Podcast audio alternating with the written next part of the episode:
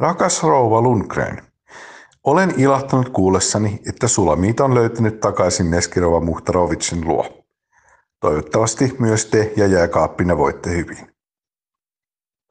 Koska olette kotoisin Turusta, toivon, että seuraava vitsi lämmittää teitä, vaikka onhan Hämeenmaakin kaunis, joskaan ei ilmastoltaan yhtä leuto kuin armas kotiseutonne.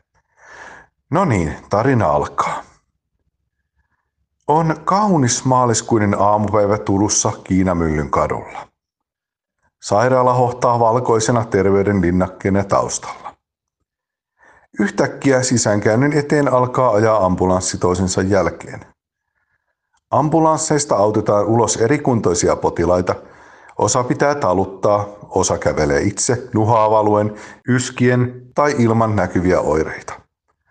Potilaat jäävät seisomaan piha-alueelle ja ambulanssit ajavat hakemaan seuraavia apua tarvitsevia.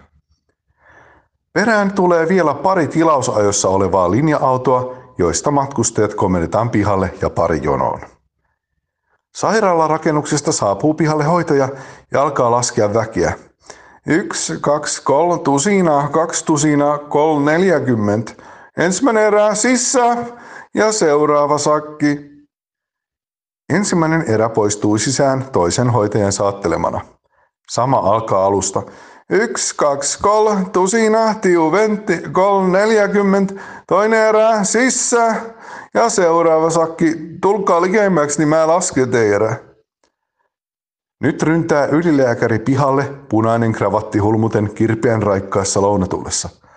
Päivää hoitajalla. Onkin hieno aurinkonpaiste täällä ulkon. Mutta saanko mä kysyä, että mitä helvetti täällä on tapahtumassa?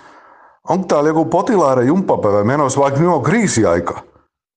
Jaa, päivää herra ylilääkäri. Eikö kattokaa, meillä tuli saamu semmoinen uusi ohje, että nyt jos vaan ihmisellä tuntuu jotain koulunsa-oireet, niin silloin ei saa liikkua kaupunkilla, vaan pitää jäädä eristyksi. Lämpimin terveisin naapurinne Olmi Pehluolasta.